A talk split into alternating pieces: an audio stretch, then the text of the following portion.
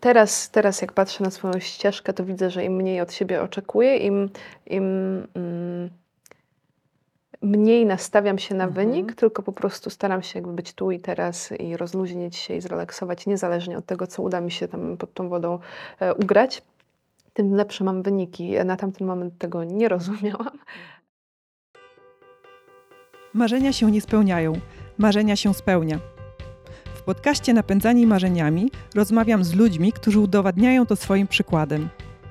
Nazywam się Joanna Borucka i jestem założycielką firmy Katalog Marzeń, oferującej prezenty w formie przeżyć.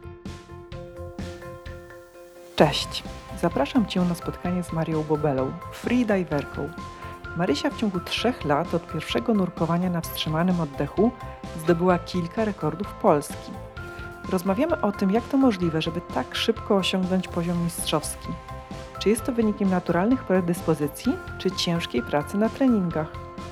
Mam nadzieję, że ta rozmowa zainteresuje i tych z Was, którzy nurkują, czy to z butlą, czy na wstrzymanym oddechu, oraz laików, którzy podobnie jak ja nie mają dużego pojęcia o nurkowaniu i chcieliby dowiedzieć się więcej o tym, jak to możliwe, aby znaleźć się 80 metrów pod wodą tylko z powietrzem, które ma się w płucach i odczuwać spokój. Zapraszam. Cześć Marysia. Cześć. Dzięki wielkie, że pojawiłaś się na naszej niebieskiej kanapie. Takie konkretne pytanie na start. Ile miałaś lat, jak nauczyłaś się pływać? O kurczę, nie pamiętam, ale nauczyłam się pływać e, dzięki mojemu bratu, który wrzucił mnie do basenu. Także e, po prostu musiałam zacząć pływać. Wydaje mi się, że miałam wtedy około 6 lat, Mhm. ale nie dam sobie głowy uciąć. Mhm. A pierwsze nurkowanie, pamiętasz? Pierwsze nurkowanie scuba, bo najpierw byłam Mhm. scuba diverką, em, wydarzyło się myślę, że około 9 lat temu. 9 lat temu. No dobra, teraz mi tak głupio zapytać, ile miałaś lat, bo y, wyjdzie, że cię pytam w Nie na spokojnie, sposób o wiek. 22 lata. Okej, czyli plus późno, czyli późno dosyć. Późno dosyć w kontekście takim, że gdzieś e, mm, no mam takie, nie wiem, doświadczenie e, w tych no, rozmowach z gośćmi, że często ta pasja, to czym się zajmują e, w dorosłym życiu, zaczyna się właśnie w takim wieku dziecięcym czy nastoletnim, Mhm. e, więc w tym sensie późno. E, no dobra, ale skąd ono się wzięło? Znaczy ja zawsze lubiłam wodę i tak naprawdę kiedy miałam możliwość do wody wskoczyć, to zawsze się w tej wodzie znajdowałam, ale e, biorąc pod uwagę, że jestem z Warszawy, Mhm. to e, niewiele takiej okazji, takich okazji miałam. Poza basenami, ale te jakoś nigdy szczególnie nie były moimi ulubion, ulubionymi, więc Mhm. zawsze jakby ten aspekt, element natury, morze czy jezioro zawsze było czymś takim fajnym. E, I dopiero tak naprawdę po studiach, kiedy wyjechałam z Polski, e, zaczęłam mieć taki szerszy dostęp do Mhm. zbiorników wodnych i, i, i w tej wodzie zaczęłam częściej przebywać. Czyli to było takie e, turystyczne, takie dla, dla przyjemności, dla relaksu, te Tak pierwsze nurkowanie. Tak jest, zdecydowanie. Okej. I od scuba divingu e, jak dużo czasu i, i co sprawiło, że przeszłaś do nurkowania z, z butlą? Mm, W sensie na wstrzymanym oddechu. Nie, najpierw jeszcze pytam, bo pamiętam. No, e, sk- skuba jest, jest z butlą. A, Scuba. tak. No. Dobra, tak, tak, E, spoko. dobra. To się wytnie albo i się nie wytnie. E, wyszło właśnie moja nieznajomość tego sportu, ale po to rozmawiamy, żeby, żeby jednak przybliżyć Wam Mhm. ten sport. Pomyliłam ze snorklingiem. To już tak się Okej. tłumaczy, Mhm. tak, że skuba pomy, pomyliłam ze snorklingiem. E, no dobra, i z butlą. E, I e, czy cały ten czas, kiedy pływałaś z butlą, to było tak stricte właśnie dla przyjemności, czy w którymś Nie. momencie postanowiłaś właśnie, nie wiem, pójść w kursy instruktorskie? Mhm, Mianowicie, mm, jak wyjechałam do Indii, mieszkałam w Indiach 4 lata, to właśnie w tych Indiach e, znalazłam taki spot, i chyba jedyny nurkowy. Ocean Indyjski nie należy do, do bardzo przyjaznych e, nurkowo miejsc. Znalazłam taki e, klejnot, powiedzmy, podwodny na południowo-zachodnim wybrzeżu Indii. E, I tam potrzebowano pomocy dive mastera tak zwanego. To jest taki pierwszy profesjonalny stopień wewnątrz scuba. Tak się mówi, że pierwszy Mhm. profesjonalny, ale tak naprawdę on nie daje zbyt dużo uprawnień względem naucza, nauczania, ale można asystować przy kursach. I ja wtedy w ramach mm, po prostu też takiego treningu przebywania pod wodą stwierdziłam, że e, weekendowo będę mm, podejmować Mhm. taką pracę. Em, I robiłam to przez dwa lata. Przez dwa lata w weekendy tylko, dlatego że przez w tygodniu e, miałam inną pracę w postaci grafiki komputerowej. To Mhm. jest moja taka praca na co dzień. Pewnie odpowiedziałam na późniejsze pytanie. E, Wrócimy do tego, tak, Mhm. tak. Chcę do tego nawiązać. Mhm. tak. E, I w pewnym momencie wydarzyło się tak, że troszkę straciłam zapał do tego, dlatego że przez dwa lata nurkowałam w tym samym miejscu. Ja byłam odpowiedzialna za takie, to się nazywa DSD, Discovery Scuba Diving, przepraszam. Em, czyli to jest takie jednorazowe nurkowanie dla ludzi, którzy nigdy w życiu nie, nie styknęli się z butlą, w ogóle z nurkowaniem zazwyczaj Mhm. e, pod żadną postacią i chcą w ogóle zobaczyć, z czym to się je. I bardzo często zdarza się tak, że, że to są ludzie, którzy boją się wody, chcą odkryć w ogóle, czy im się to spodoba, czy nie, więc to nie jest łatwe zadanie. I po prostu po tych dwóch latach jakby próbowania z tymi ludźmi nurkowania stwierdziłam, że już troszkę mam tego dosyć, że mi się to znudziło, że znudziło mi się, że jestem uzależniona od, od tego ciężkiego sprzętu, że nie ma w tym jakiejś takiej swobody.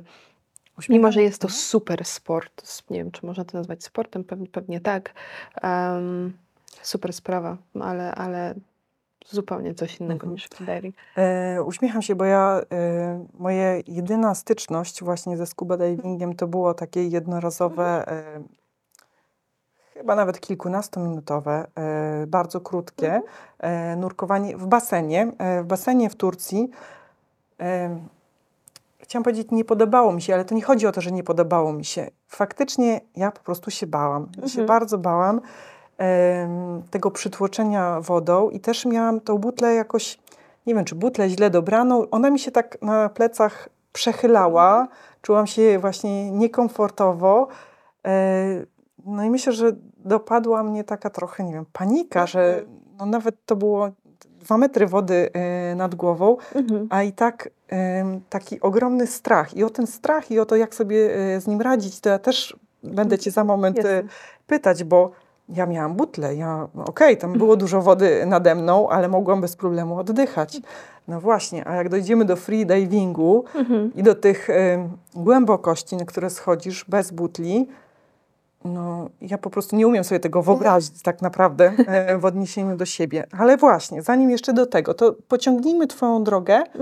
Em, co było dalej? Doszłaś do wniosku, że to może nie, nie do końca jest ta droga, którą chcesz kontynuować i Co było dalej? Dalej było tak naprawdę bardzo długie nic, dlatego że od tamtego czasu, kiedy byłam w Indiach, mm, tak naprawdę do, do dzisiaj gdzieś tam podróżuję i te podróże zawsze były związane z tym, że chciałam po prostu zobaczyć jakiś zakątek świata, ale przy okazji połączyć to z pracą, więc gdziekolwiek chciałam wyjechać, zawsze e, udawało mi się znaleźć e, pracę na miejscu. Akurat jestem w czepku urodzona.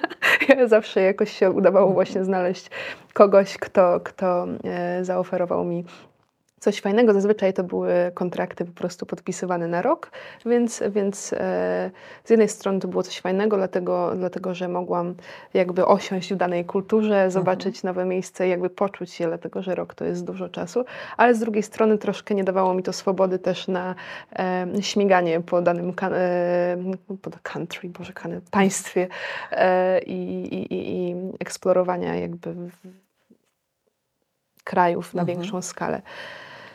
E, To też jest taki fajny e, element Twojego życiu, życiorysu, Mhm. e, o który chciałam Cię podpytać, właśnie te podróże i taki nomadyczny tryb życia i pracy. Jak sobie wybierałaś te kraje? I w ogóle w których krajach mieszkałaś? Szczerze mówiąc, Tak, na początku nie miałam za dużego wyboru, dlatego nie znałam języka angielskiego. I ten wyjazd do Indii, co jest w ogóle jakimś, teraz jak o tym myślę, jakimś absolutnym wariactwem, em, wyniknął z tego, że nikt po prostu nie chciał dać mi pracy. Byłam beznadziejnym potencjalnym Mhm. pracownikiem, dlatego że dopiero co byłam po studiach, mm, to były studia z multimediów, czyli jakby graficzne też, e, ale nie miałam ani żadnego portfolio, ani żadnego doświadczenia i do tego nie znałam języka angielskiego, więc em, chyba najgorszy możliwy Mhm. przypadek.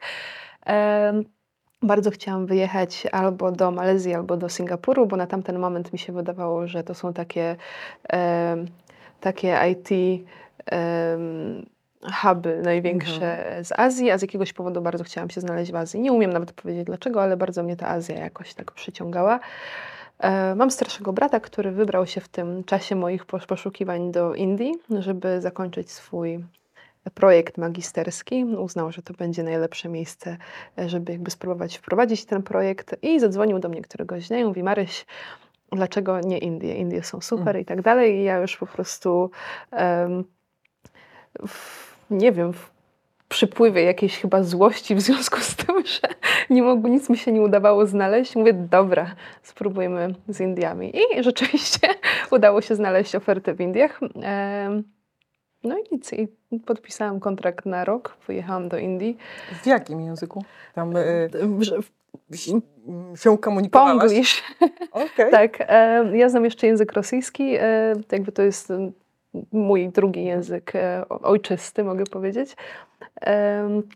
I po prostu wydarzyło się tak, że w firmie, w której to był startup, w którym zostałam zatrudniona, pracowała dziewczyna z Bułgarii. Ten bułgarski jest troszeczkę podobny do rosyjskiego. Ona była takim moim e, aniołem, stróżem e, przez pierwsze pół roku mojej pracy tam i rzeczywiście po prostu pomagała mi się porozumieć Mhm. z lokalesami, bo cała reszta firmy to byli Hindusi. Mhm. E, No i nic, po pół roku, jak ona wyjechała, już byłam w stanie jakoś się tam porozumieć. Ale to w ogóle nie spodziewałam się tej historii. E, Bardzo dziękuję. Cieszę się, że się e, dzielisz, bo no fajnie pokazać, że taką trudność jakąś można przekuć finalnie w no, super przygodę i w super Jasne. dalszą drogę życiową. I to w ogóle ogromna odwaga. No, nie, Gratuluję. wiem, nie wiem, czy teraz coś takiego zrobiła, szczerze mówiąc, ale tak, e, cieszę się bardzo tak z perspektywy czasu, że, Mhm. że gdzieś tam wykonałam ten krok, e, bo na pewno jakby moje życie wygląda zupełnie Mhm. inaczej niż mogłoby, chociażby przez pryzmat tego języka, tak, który, który teraz jest naprawdę Mhm. potrzebny. A jakim kluczem wybrałaś kolejny kraj po Indiach? Em, Po czterech latach w Indiach już trochę się Indiami zmęczyłam, mimo że kocham Indie, mam ogromny sentyment do nich. Teraz bardzo bym chciała na przykład wrócić, ale tak turystycznie. E, Pojechałam na, zdaje się, czteromiesięczny taki trip e, z plecakiem po prostu po południowo-wschodniej Azji. I to, była, to był trip od, za, zaczęłam od Tajlandii, przez Kambodżę, później, mm, później mm, wjechałam do Wietnamu na południu i przez cały Wietnam Mhm. e, pojechałam sobie na północ i wróciłam później na północ Tajlandii. I mm, na tamten moment bardzo urzekła mnie właśnie Tajlandia i stwierdziłam, że e, chciałabym znaleźć się w Tajlandii kolejno. Tak więc tym tropem po prostu poszłam. Wróciłam wtedy do Polski na chwilę, dosłownie na dwa tygodnie i, i udało mi się wtedy już znaleźć e, pracodawcę w Bangkoku i też podpisałam kontrakt na rok i wyjechałam do Bangkoku. Mhm. Także Bym Cię chętnie e, zapytała o te kolejne, te kolejne przystanki e, po drodze, ale to jakbyś mogła powiedzieć, które kraje, bo też Które mam kraje? długą Jasne, pytań. jasne. Wydarzyła się chwila, chwila w Rosji, ale e, Rosja była bardziej, to, to była po prostu kontynuacja pracy e, w Tajlandii zdalnie, no, bo zawsze Mhm. marzyłam o tym tripie transsyberyjskim i wtedy właśnie z tam sobie śmigałam po Rosji. Em, tak, później wróciłam na chwilkę do Indii, jeszcze na pół roku. Em, później wyjechałam do Stanów na niecałe pół roku i tam to też była praca bardziej zdalna. Um, kurczę, ja już, już sama nie to pamiętam. Nie chodzi też... Tak, e, ostatnie dwa lata spędziłam w Egipcie i coś, coś tam chyba się jeszcze wydarzyło Mhm. e, po, po tych Stanach, ale No i w tym czasie, kiedy byłaś e, w Tajlandii, chwilę w Rosji, z powrotem w Indiach, w Stanach, Wtedy też, no jeszcze ten scuba diving był z tobą? Czy? Już, już, już raczej nie. Bardziej, bardziej to było takie e, hobbystyczne, jeżeli gdzieś mi się udało mhm. znaleźć w jakimś miejscu, gdzie po prostu mogłam wskoczyć do tej mhm. wody i zobaczyć, co się pod nią dzieje, pod tą wodą dzieje, to wtedy, wtedy korzystałam z tego, ale to było bardzo takie sporadyczne. Czyli to nie był taki płynne przejście od właśnie nurkowania z butlą nie, nie, nie, absolutnie, absolutnie.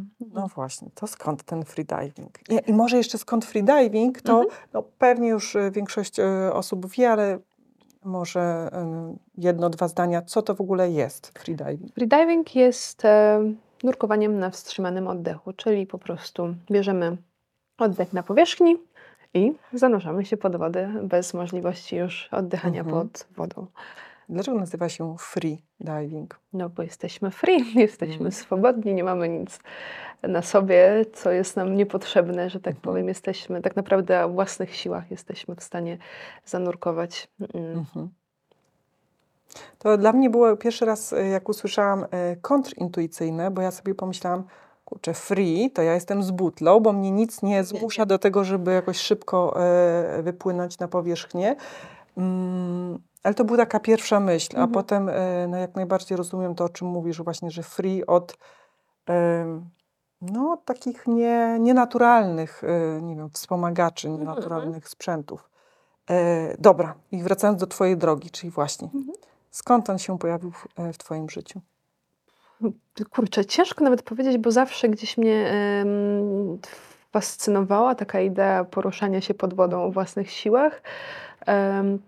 I już nawet jak byłam w Indiach, to pamiętam, że kupiłam sobie pierwsze płetwy takie freedivingowe, długie e, i gdzieś, nie wiem, na basenie próbowałam sobie przepływać pod wodą e, naj, najdłuższy dystans, jaki mi się udawało. Proszę tego nie robić. to jest e, niewskazane, ale wtedy o tym nie wiedziałam. Tak na, nie, nie potrafię powiedzieć. Bardzo po prostu zawsze lubiłam się znajdować w wodzie. E, w efekcie wydarzyło się tak, że mm, w obliczu koronawirusa musiałam wrócić do Polski, dlatego że na tamten moment znajdowałam się w Brazylii. E, I tak, to jest to miejsce, o którym zapomniałam. E, przyleciałam do Polski właśnie z tej Brazylii i wydarzył się ten hardkorowy lockdown, mhm. gdzie po prostu nie można było robić absolutnie nic. I w pewnym momencie lockdownu mm, jedynym takim otwartym obiektem był Deep Spot. I jakby słyszałam o Deep Spocie wcześniej, chociażby przez pryzmat właśnie scuba divingu. Czyli basen, bardzo basen, głęboki. Tak, głęboki e, basen w Pszczonowie, tam 45 metrów. E, to jest, na tamten moment to był najgłębszy basen na świecie, teraz to jest drugi najgłębszy basen na świecie i najgłębszy w Europie stwierdziłam, że nie mam nic innego do roboty, mhm. więc po prostu, po prostu wybiorę się tam i spróbuję tego freedivingu, bo, bo jakby było to w ofercie Deep Spotu. Um, tak też zrobiłam, spróbowałam. Było okropnie, dramatycznie. Dlaczego? Co to, co to znaczy? Co to znaczy? Znaczy to, to że yy, gdzieś chyba ze względu na jakieś wielkie oczekiwania względem samej siebie, e, ze względu też na to, że bardzo komfortowo zawsze czułam się w wodzie, pomyślałam, że ale będzie super, że to na pewno jest coś dla mnie i tak dalej, i tak dalej. Wydaje mi się, że to jest najgorsze podejście, jakie można mieć w ogóle względem mhm. freedivingu, e, szczególnie na początku swojej drogi, dlatego że um, teraz, teraz jak patrzę na swoją ścieżkę, to widzę, że im mniej od siebie oczekuję, im, im mm, mniej nastawiam się na mhm. wynik, tylko po prostu staram się jakby być tu i teraz i rozluźnić się i zrelaksować, niezależnie od tego, co uda mi się tam pod tą wodą e, ugrać tym lepsze mam wyniki. Na tamten moment tego nie rozumiałam. Mhm. E, też jakby z natury jestem dosyć taką osobą chaotyczną i szybką i poruszam się dużo, a tutaj musi, okazało się, że musisz się zatrzymać i e, musisz uspokoić oddech, musisz e, pozbawić siebie e, jakiegoś chaosu w myślach i tak dalej. Więc e, po prostu ten początek okazał się dla mnie bardzo taki ciężki przez pryzmat tego, że ja ten cały chaos chciałam zabrać ze sobą pod wodę i, i no i to się nigdy nie udaje. Ale to, to, to żeby tak zrozumieć, dlaczego oceniasz właśnie to doświadczenie jako e, negatywne, w sensie, że miałaś jakiś konkretną w głowie oczekiwanie, że zejdziesz na x metrów, a nie udało ci się? Tak, to było po prostu, to, polegało na tym, że e, ja po prostu bardzo się spięłam na poziomie takim fizycznym, mięśniowym, mhm. e, a bardzo to utrudnia nurkowanie i m, musimy się rozluźnić po to, żeby zachować jak najwięcej tlenu, żeby tego tlenu mhm. nie palić, tak? Mhm. A ja po prostu spięta, e, jak, jak nie wiadomo co, próbowałam się zanurzyć i e, te zanurzenia po prostu na poziomie fizycznym były bardzo nieprzyjemne. Ciężko jest też wyrównać ciśnienie, kiedy, mhm. kiedy, kiedy jesteśmy spięci. E, w, w ogóle ciężko się pod tą wodą poruszać w, obliczu takiej sytuacji. Mhm. Tutaj jakby też bardzo ważny jest ten element głowy, mentalny i cała byłam po prostu out of the place. Ale się nie zniechęciłaś, bo ja po tym właśnie moim pierwszym e, mhm. nurkowaniu pomyślałam sobie, no nigdy więcej, po prostu e, czuję się niekomfortowo, no i w związku z tym już nie zamierzam. Mm, zniechęciłam się. Mhm. Zniechęciłam się, tylko jakby zaczęłam nurkowanie od kursu od razu. Nie zrobiłam żadnego takiego wstępu, że spróbuję, tylko stwierdziłam, chcę zrobić kurs. E, to jest w organizacji AIDA. Tych organizacji jest całe mnóstwo teraz. Na tamten moment to była jedyna, o której wiedziałam. I to był kurs, który się nazywa AIDA 2, czyli to jest mm, jakby nurkowanie w basenie horyzontalnym plus e, jakieś tam mm, zejście na głębokość. Na tamten moment, żeby zaliczyć ten kurs, trzeba było zanurkować na 16 metrów. Dzisiaj ta głębokość została zmniejszona do 12 metrów. Mhm. Więc po prostu idąc za ciosem stwierdziłam, że no dobra, no już zaczęłam, zapłaciłam, no to, no to warto byłoby ten kurs zakończyć. E, miałam też fantastycznego instruktora, który, który jakoś w końcu mnie tam okiełznał mhm. pod, pod tą wodę, wodą. E, i udało się ten kurs skończyć, natomiast po skończonym kursie stwierdziłam, że w ogóle no, to jednak nie jest sporo dla mnie. E, no, nie będę się tym zajmować. To A dlaczego tu dzisiaj siedzimy? Dlaczego tu dzisiaj siedzimy? E, stało się później tak, że mm, bardzo długo, znaczy bardzo długo, no około dwóch, trzech miesięcy nie wchodziłam zupełnie do wody. Jakby ten, ten deep spot e, gdzieś tam wyparował w ogóle z moich myśli. I szczerze mówiąc, gdzieś ten lockdown mnie tak strasznie przytłoczył, dlatego że do lockdownu nie było mnie w Polsce. Jeszcze to był taki moment, ja wróciłam akurat um, jakoś w środku jesieni, czyli niezbyt takim e, zapraszającym mhm. momencie. E, wszystko było zamknięte, siedziałam tylko w domu, tak naprawdę pracowałam zdalnie i absolutnie nic innego nie robiłam. I stwierdziłam wtedy, że um, Jadę do Egiptu, do miejscowości Dahab, w której byłam 9 czy 8 lat wcześniej, jako, jako scuba diver. I po prostu bardzo fajnie to miejsce zapamiętałam. I Egipt też był chyba jedyną możliwością wyjazdu na tamten moment. E, więc stwierdziłam, dobra, pojadę do Egiptu i po prostu raczej to był, jakby ten wyjazd był bardziej motywowany po prostu odpoczynkiem od tej całej sytuacji czy nie z myślą, żeby tam nurkować? Znaczy, to, było, to była taka poboczna myśl, że e, dam sobie jeszcze szansę w naturalnych warunkach, bo tak jak mówiłam wcześniej, mm, w ogóle całe nurkowanie w moim przypadku było e, zmotywowane tym, że bardzo chciałam być blisko mhm. tej natury podwodnej, e, a, nie, a, nie, a nie, żeby po prostu posiąść umiejętność nurkowania w basenie. Więc stwierdziłam, że może to będzie jakiś taki czynnik, który e, pozytywnie wpłynie na, na na moją chęć, jakiekolwiek chęci względem kontynuowania tego sportu. E, no i tak się wydarzyło. Tak się, tak się w efekcie wydarzyło. Rzeczywiście udało mi się e, znaleźć jakiś tam spokój taki wewnętrzny, mhm. rozluźnić się i na poziomie mięśniowym, i na poziomie takim mentalnym. E, I w końcu te nurkowania zaczęły przynosić e, jakąś taką przyjemność mhm. i, i nawet ulgę, powiedziałabym. Taką, to była taka ucieczka trochę od, od e, jakiejś rutyny. Mhm. Ale tam w Egipcie nurkowałaś e, już właśnie w takim kierunku, że tak powiem, w głąb, czy w kierunku bardziej, okej, okay, żeby zejść pod wodę i pooglądać. Y, rybki, roślinki? Przypomniał mi się taki e, film Moja przyjaciółka Ośmiornica. Okej, okay, tak, tak, tak. Mhm. tak. Bardzo, bardzo Właśnie bardzo w kontekście oglądania. Mhm. E, pojechałam z założeniem po prostu po, pobycia sobie pod wodą, poglądania rybek, mm, rafy i tak dalej, i tak dalej, ale... Mm, ale gdzieś w miarę jakiegoś takiego całkiem szybkiego progresu, progresu który się wydarzył tam w tym Egipcie, pojechałam tylko na, tylko może, może ktoś powinien mnie strzelić w łeb za to, że mówię tylko na miesiąc. Mhm. jakby zaczął, zaczął się progres, y, bardzo często się właśnie wydarza tak, że na początku ścieżki freedivingowej y, ten progres wydarza się szybko, dlatego że każdy z nas akurat ma, mm, każdy z nas, kto jest zdrowy, posiada fizyczną taką możliwość, żeby zanurkować moim, przepraszam, moim zdaniem do 30 e, metrów przynajmniej każdy zdrowy człowiek powinien mhm. Mm, nauczyć się, jeżeli oczywiście mm, z, uda się e, zniwelować jakieś ograniczenia, e, szczególnie względem głowy. No, nieważne, przepraszam, tutaj naokoło opowiadam.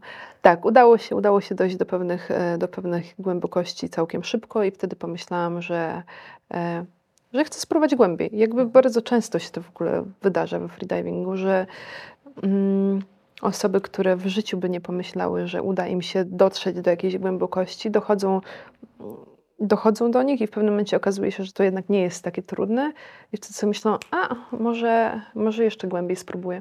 No i tak było w moim przypadku. Mhm. ile to jest minut? 30 metrów? 30 metrów to, to jest około minuty 10 sekund. Liczymy we freedivingu taki powiedzmy taki idealny czas nurkowania to jest metr na sekundę plus powiedzmy tam 10 sekund mhm. na, na nawrót. Mhm. Czyli powiedzmy 70 sekund. To jest taki dobry no, czas na taką głębokość ja w trakcie live'a, który e, z Twoim udziałem, e, który obserwowałam, próbowałam sobie e, no fakt w nieoptymalnych warunkach, mm -hmm. tak, mhm. ale właśnie wstrzymać oddech i zobaczyć, jak długo wytrzymam. To było jakieś, nie wiem, 30 parę sekund mm -hmm. i to no, już miałam wrażenie, że mm, jestem, bardzo trudne to było mm -hmm. dla mnie, więc jak mówisz o minucie, minucie, kilkunastu sekundach, to no to, to już jest jakieś mhm. niewyobrażalne, a pewnie, e, a te 86 metrów, mhm. E, a to zajdzie, dojdziemy właśnie, mhm. dlaczego ja mówię e, o 86 metrach, 10 sekund to wychodzi koło 10 minut, tak? Nie, nie, nie, nie, nie. Nie, nie, poczekaj, czekaj. Dobra, dobra, co ja gadam? 10, 10 70, tak. czyli... Mhm. E, no, nie, niecałe 3 minuty, ale ja jestem bardzo powolnym nurkiem, więc to było mhm. nurkowanie, które trwało około 3,5 minuty, ale mm, zupełnie inaczej to się odczuwa, szczerze mówiąc, pod tą wodą. E, I tak naprawdę bardzo dużo rzeczy dzieje się z naszymi ciałami, z, którymi, z których e, jakby nie zdajemy sobie nawet sprawy, że one się dzieją, mhm. które ułatwiają nam wstrzymanie tego oddechu. I to są rzeczy, które się nie wydarzają w żadnym innym e, jakby środowisku niż to środowisko wodne. E, Ale w sensie to są takie odruchy, czyli że e, nad tym nie panujemy i nasz organizm sam się przystosowuje do takich warunków? Czy to są rzeczy no, których się potrzebujemy nauczyć? Są rzeczy, których potrzebujemy się nauczyć, na przykład kwestia tolerancji na dwutlenek węgla. To są rzeczy, które możemy trenować e, i sukcesywnie jakby mhm. zwiększać tą tolerancję, ale są pewne odruchy, tak jak odruch Saka, to się chyba po polsku nazywa, przepraszam, po prostu cały czas gadam po angielsku. E, tak, zdaje się, że to jest odruch Saka. Odruch nurkowy ssaków, dokładnie.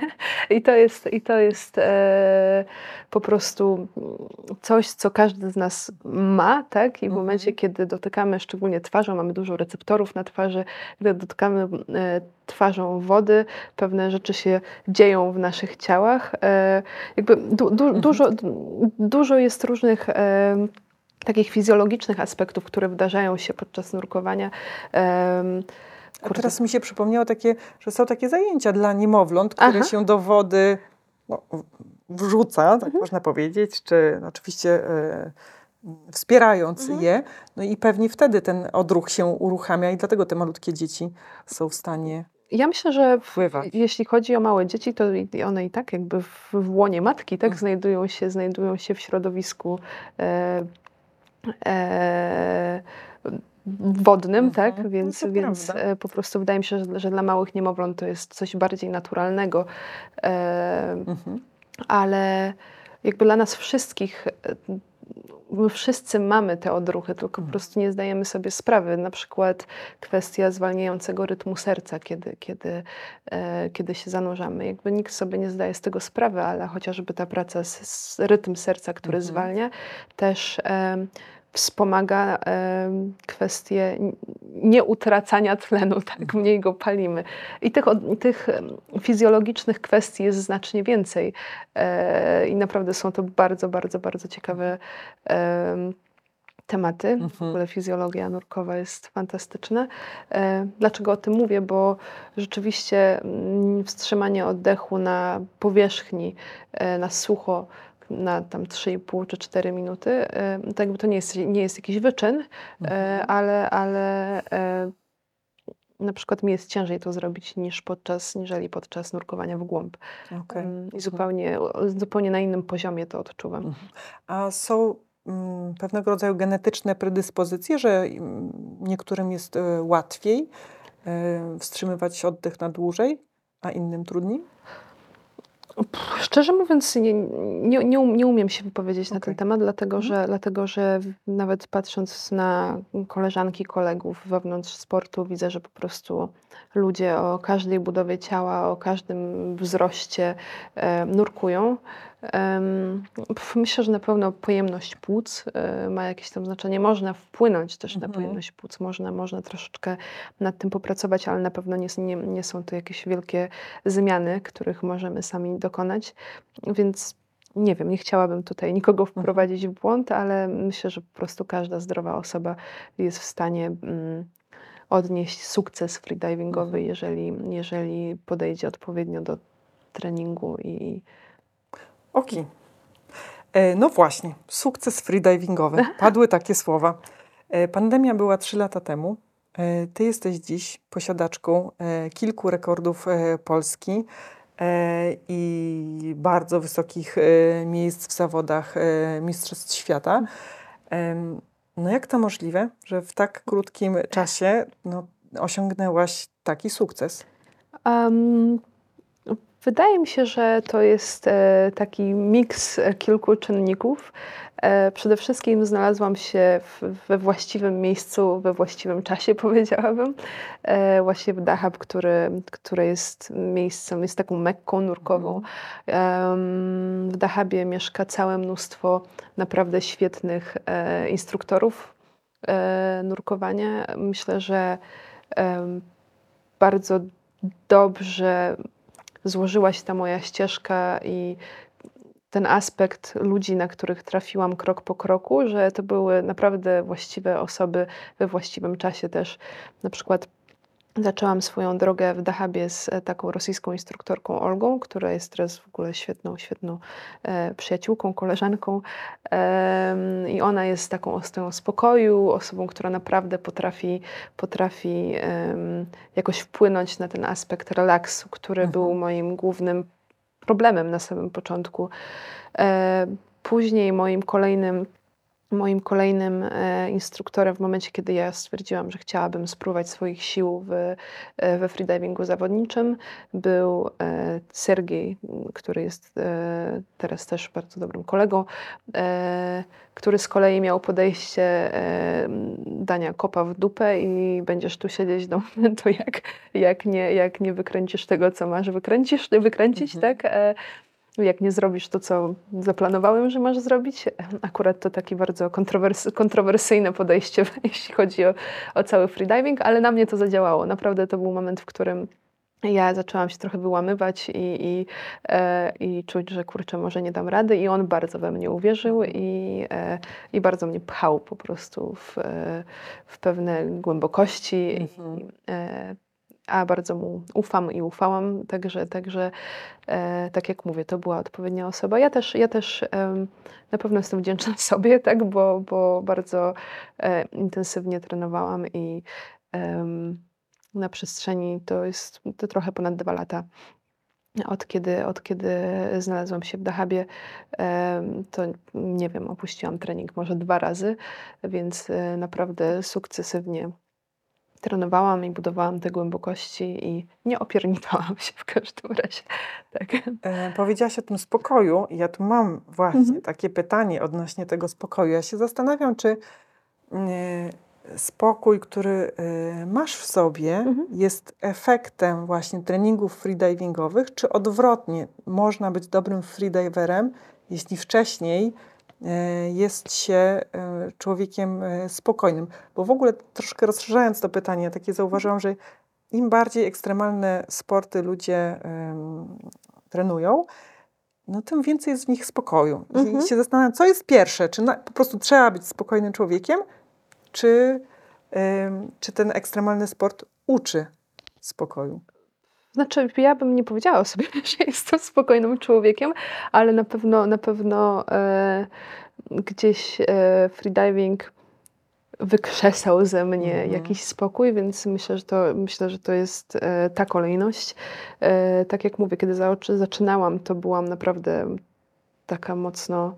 E, nie wiem, czy chaoty, chaotyczne brzmi może trochę negatywnie, ale może rzeczywiście było też coś w tym takiego ne- negatywnego. Ciężko mi się było zdecydować i w ogóle i chciałam na prawo i na lewo i do Mhm. przodu i do tyłu i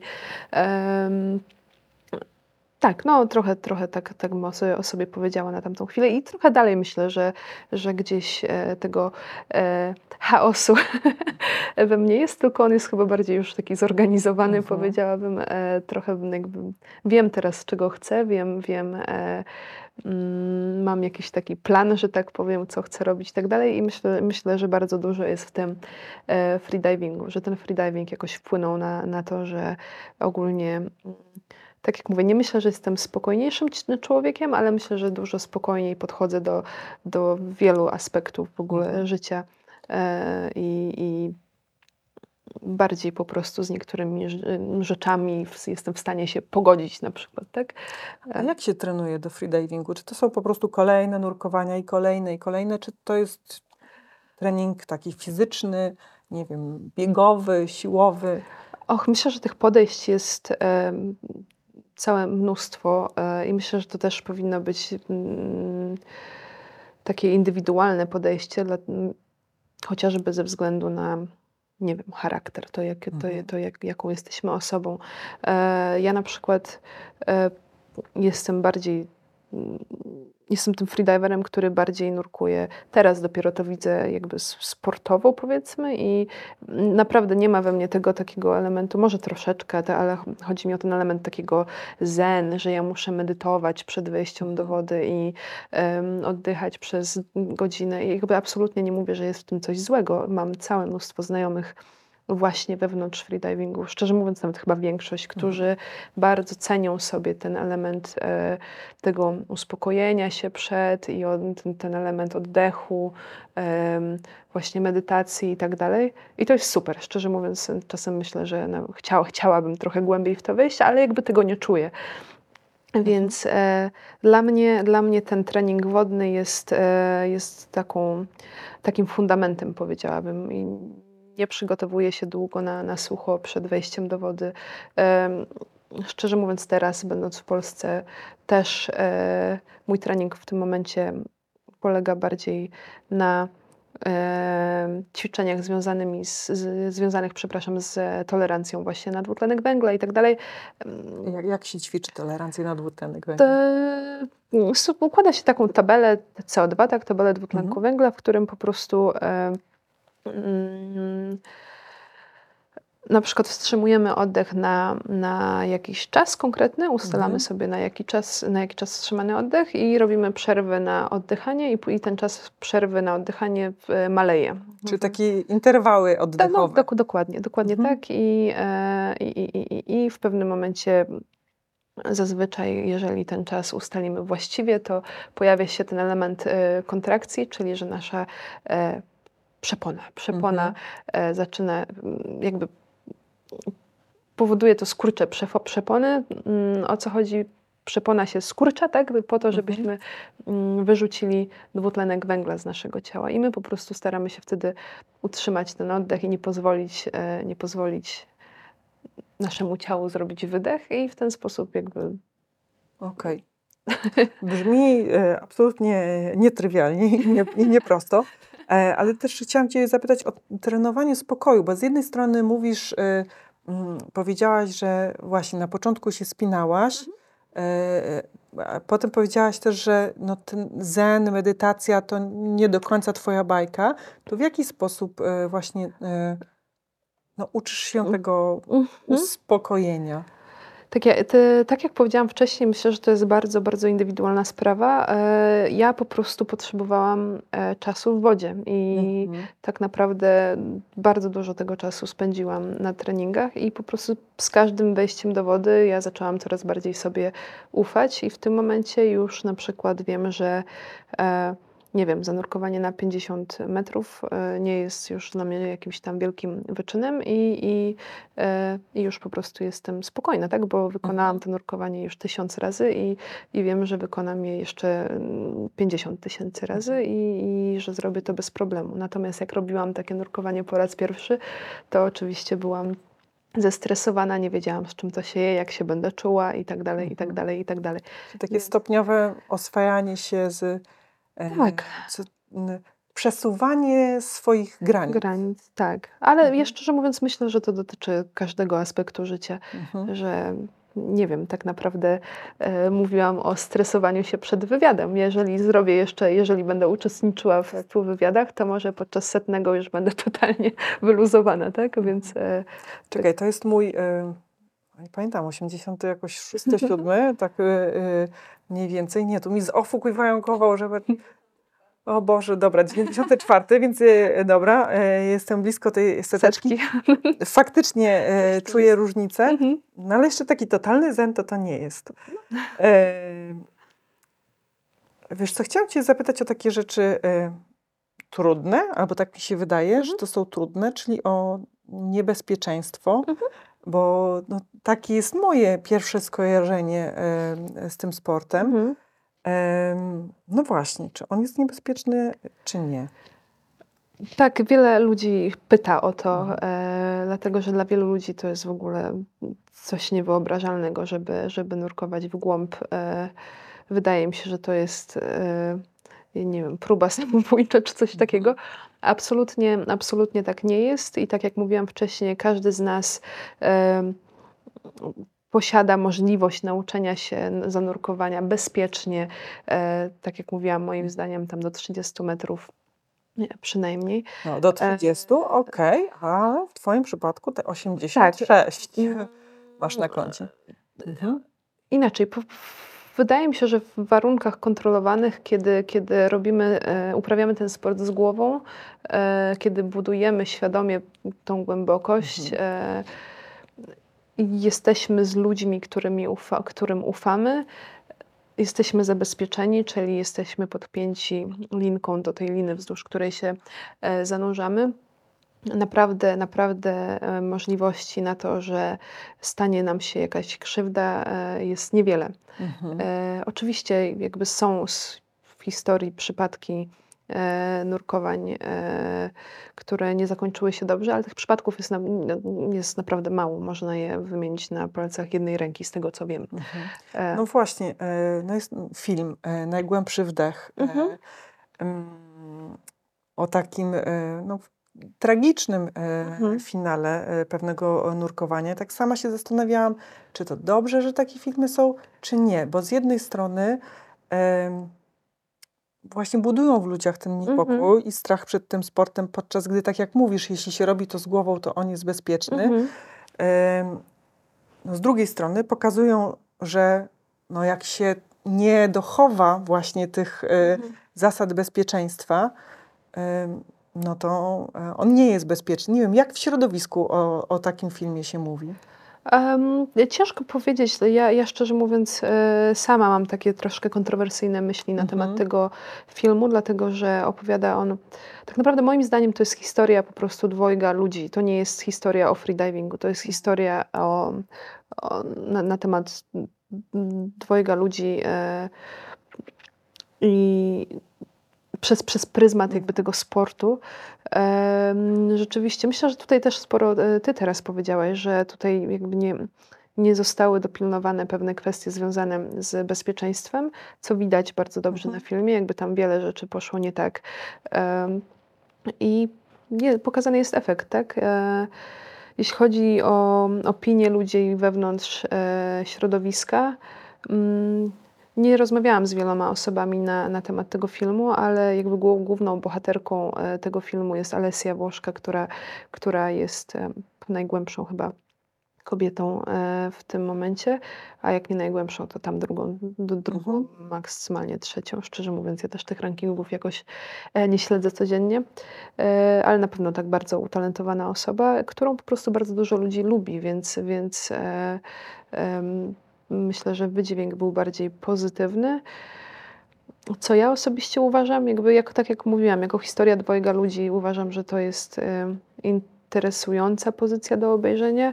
Jako mm, film, którym należy, należy się kierować w ocenie tego, Mhm. czy na przykład się zająć tym sportem, czy nie, niekoniecznie. Tym bardziej, że sam film zaczyna się słowami e, freediving, the most deadly e, extreme sport in the No world. właśnie. Co jest po Mhm. prostu nieprawdą. Jakby nie jest to the most deadly. E, Wydarzyła się jedna śmierć z tego, co wiem na, na zawodach i, i Mhm. kilka, kilka poza, więc to myślę, że to jest po prostu jakiś tam chwyt marketingowy. Mhm. No ja osobiście nie chciałabym e, nareklamować freedivingu w ten sposób, Mhm. e, bo nie jest on dla mnie tym, o czym, o czym mówią w filmie. Mhm. E, Tak już kilka razy nawiązywałam do tych 86 e, metrów. Em, Jakbyś mogła rozwinąć, co to jest za liczba? Em, hmm. Nie wiem, nie wiem, nie, nie do końca rozumiem pytanie, szczerze mówiąc, jakby dlaczego 86, czy, czy E, Twój? e, mój rekord, tak. Twój rekord, Tak, no tak, tak, właśnie, tak. no bo się zastanawiam, czy ja znowu jakoś dzisiaj Nie, mam nie, taki nie, nie, przepraszam, ale, pomyłek. nie Twój myślę, rekord, twój rekord, Tak, tak, dokładnie, tak. tak. okej, w tym, w tym, e, Tak, w tym no, kontekście. W tym kontekście, Mhm. 86 metrów. E, tak, to jest najgłębsze nurkowanie, które wykonałam na zawodach. Em, bardzo znacząca dla mnie liczba, dlatego że e, w tym nurkowaniem udało mi się zdobyć czwarte miejsce na Mistrzostwach Świata właśnie w Hondurasie. Nieoczekiwanie, szczerze mówiąc. Nie wiem, co więcej mogę na ten temat powiedzieć. To było Jaka to była kategoria? Bo wiem, że Kat- freedivingu e, jest kilka różnych e, Tak. rodzajów nurkowań. Tak, mamy cztery kategorie we freedivingu głębokościowym zawodniczym. E, Moją taką ulubioną, czołową jest free immersion. To jest nurkowanie, które wykonuje się bez płetw, bez jakby żadnego wspomagania na nogach i w tym nurkowaniu jedynie podciągamy się na linię Mhm. e, zarówno w dół, jak i w górę. Tak, właśnie, właśnie w tej, w tej dyscyplinie udało mi się taki e, wynik osiągnąć. Nie wiem, nie wiem, czy- co więcej czy- mogę. E, Czy wtedy się, czy, czy ty myślisz, czy w sensie, czy się myśli, jak właśnie nurkujesz z tą myślą, okej, dobić do, jak się nazywa, e, do tych tagów, tak? Tak, do, tego, tych tagów. No to, jest, to się nazywa bottom plate i do tego bottom plate'a są przyczepione Mhm. właśnie tagi. Do, to, czy wtedy w, w głowie masz jakieś myśli, czy jak wchodzisz do tej wody, to nie, myśli są wyłączone i Mm. jest taka, nie wiem, symbioza z tą wodą. To zależy. U, u mnie to jest bardzo, bardzo uzależnione od tego, co zaanonsowałam, dlatego że właśnie dzień przed nurkowaniem anonsujemy głębokość, na którą będziemy się zanurzać. Em, To nurkowanie było dla mnie dosyć stresujące, dlatego że moim naj, najgłębszym nurkowaniem e, przed tym to były 82 metry, które wykonałam w maju. Mhm. Czyli jakby ten czas, ta przerwa, przerwa była dosyć duża. E, natomiast przed tymi 82 moim najgłębszym było 76 metrów i to było tylko jednorazowe nurkowanie. Mhm. Nigdy wcześniej, także to jest bardzo duży skok, te 8 metrów, e, ale mm, To dlaczego w ogóle, skąd była ta decyzja, że to Skąd była, 86? decy- skąd była ta decyzja? To była decyzja wynikająca z tego, że w Hondurasie e, zawody były poprzedzone takim, to, się, tak, to są takie, to się nazywa pre-comp. Zawsze Mhm. na Mistrzostwach Świata mamy mm, kilka dni wcześniej takie przedzawody, które też są oficjalnymi zawodami, na których możemy e, zdobywać jak, i, i rekordy, Punkty rekordy Polski, świata i tak dalej, i tak dalej. E, I podczas tych, podczas tych zawodów ja właśnie zanurkowałam na 76 metrów, czyli nie wróciłam do tych swoich 80 plus.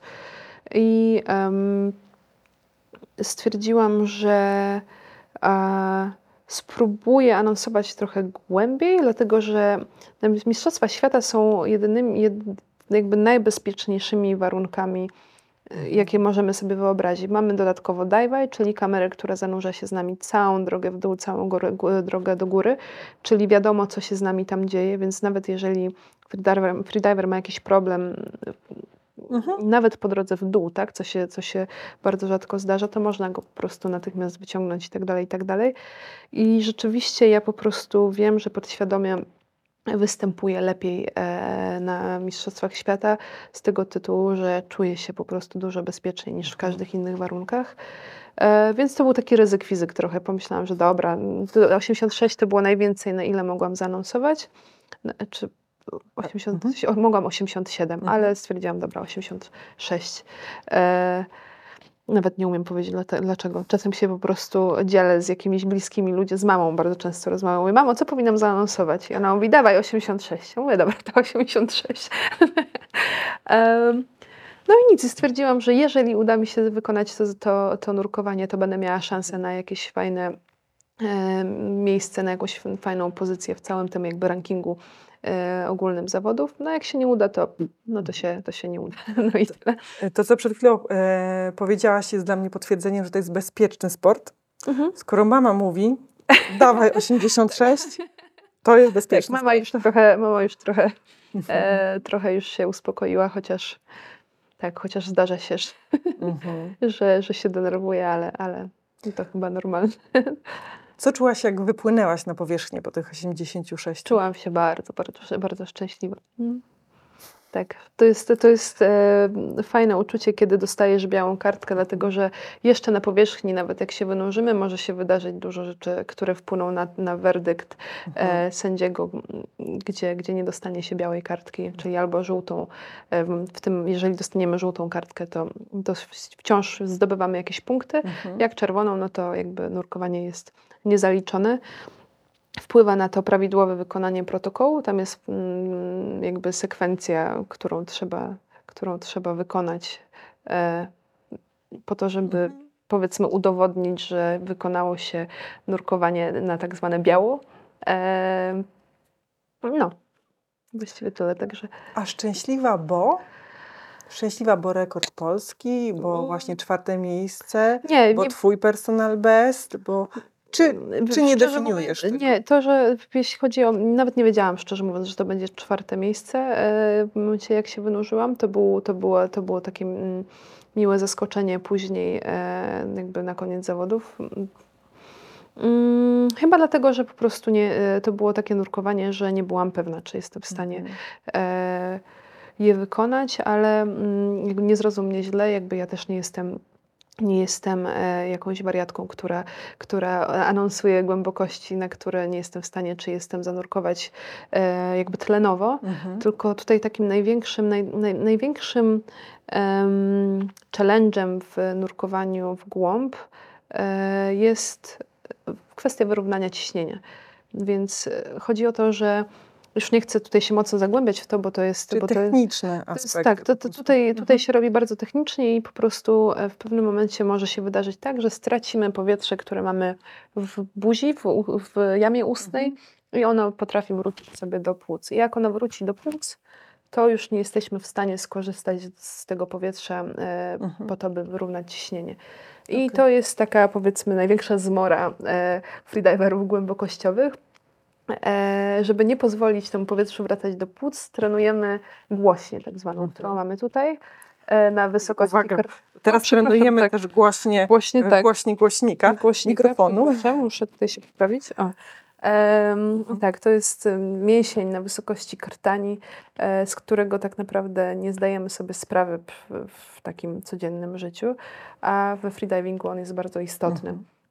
Więc dlaczego o tym mówię? E, ja po prostu nurkując na te 86 metrów, nie byłam pewna, czy, czy uda mi się wyrównać ciśnienie do tej głębokości, dlatego że była to po prostu nowa głębokość i nie trenowałam tego jakby tak sukcesywnie, ale udało się, udało się naprawdę e, tak na luzie.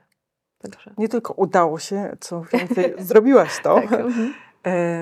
zrobiłaś to, a co chcesz zrobić dalej, później, co chcę głębiej? tak, co chcę zrobić dalej? E, na pewno będę trenować. E, teraz, e, teraz wróciłam dopiero tak naprawdę z kolejnych, mam, są dwa razy w roku Mistrzostwa Świata w dwóch organizacjach. Teraz niedawno wróciłam z Cypru. Miesiąc temu były Mistrzostwa Świata na Cyprze i tam już próbowałam wykonać głębsze nurkowania. Tam próbowałam zanurkować na 90 metrów, ale no niestety wydarzyło się to, o czym e, mhm. ta wątpliwość, którą, którą tutaj, o której teraz mówiłam, właśnie nie udało mi się na poziomie wyrównania ciśnienia i tam zanurkowałam na 85 metrów. Myślę, że będę celować w, w E, większe głębokości, bo naprawdę czuję, że ten sezon był dla mnie bardzo taki znaczący względem e, tej kwestii zaufania samej sobie.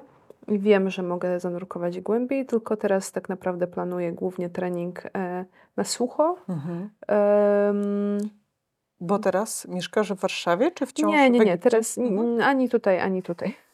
Tak, e, tu jestem teraz jeszcze na, na dwa tygodnie, e, a później mam jakieś plany takie mhm. tułacz, tułaczkowo. E, przez jakiś czas na pewno będę teraz w Chorwacji. Tak, ale, ale na, pewno, na pewno w zimę chciałabym trenować bardziej na sucho. Chodzi mi o kwestię właśnie wzmocnienia siebie samej fizycznie, bo też ten trening jest istotny e, we freedivingu. No i kwestia trenowania właśnie tej głośni, e, tolerancji e, na dwutlenek węgla i dopiero, dopiero e, w okolicach wiosny wrócę do wody. I tyle. Nie chcę narzucać sobie jakichś e, konkretnych głębokości, bo Szczerze mówiąc, myślę, że to nie jest w ogóle realne tak naprawdę, że postanawiam sobie, ok, jutro, tam za dwa miesiące chcę zanurkować na mhm. tą i tą głębokość. Tak jak mówiłam wcześniej, takie oczekiwania e, względem samego siebie w, w freedivingu moim zdaniem nie robią roboty. Moim zdaniem to jest tylko element, który e, potrafi mocno przeszkodzić, więc nie chcę, nie chcę wy, wywierać jakiejś takiej mhm. presji na samej sobie i to jest bardziej takie let's see what's gonna happen. Trzymam kciuki, żeby Dziękuję. E, to podejście e, przynosiło Ci takie rezultaty, jakich nie oczekujesz, a fajnie byłoby, żeby je osiągnąć. tak jest. Marysia, jakbyś miała e, na koniec dla naszych słuchaczy mieć takie jedno przesłanie, że, które chciałabyś, żeby zapadło w nich po tej naszej rozmowie, to co by to było? Hmm. Um, jedno przesłanie. Czy to musi być związane z freedivingiem? Nie. Absolutnie. Okej. Okay. E, hmm, ja, myślę, że to jest e, taka myśl, która, która gdzieś urodziła się we mnie właśnie w duchu freedivingu, ale którą teraz e, mocno e, kultywuję. To jest właśnie e, taka wiara w to, że że trzeba żyć tu i teraz i e, nie zastanawiać się nad tym, co wydarzy się za chwilę, albo jutro, albo pojutrze. E, I właśnie skupianie się na tym konkretnym momencie, e, bo to jest, to jest coś, co jest bardzo właśnie istotne we freedivingu. Pomaga nam na pewno w osiąganiu tego relaksu, który jest nam potrzebny, e, żeby zanurkować, ale też widzę, że to fajnie się odzwierciedla w, w moim życiu, kiedy skupiam się, kiedy cieszę się po prostu tą chwilą, która jest teraz, nie zastanawiając się, co było wczoraj, co będzie mhm. jutro. Także live the moment. tak. E, dzięki wielkie. Ja też się tego uczę, że i to jest niesamowite właśnie, że zmniejszając oczekiwania, de facto jesteśmy w stanie osiągnąć często więcej. Ja nie mówię, że to jest zawsze prawdziwe, mhm. ale właśnie, że e, często tak jest. E, czyli odpuszczając sobie, em, osiągamy więcej. Więc y, Tak jest. tego Ci życzę. Dziękuję serdecznie za rozmowę Dziękuję. i trzymam dalej kciuki. Dzięki piękne. Wśród ogromnej różnorodności moich gości jest kilka cech, które łączy wielu z nich. Jedna z nich to właśnie spokój. Według mnie spokój jest jednocześnie cechą charakteru, zachowaniem oraz umiejętnością. Ja staram się nieustająco pracować nad jej rozwojem. Czy włączę freediving do sposobów rozwijających tę cechę? Jeszcze nie wiem. A co ty myślisz? Co tobie dała nasza rozmowa z Marysią? Jakie przemyślenia do ciebie przyszły? Jestem ich bardzo ciekawa. Daj znać w mediach społecznościowych podcastu. Na dziś tyle. A już wkrótce do zobaczenia w kolejnym odcinku.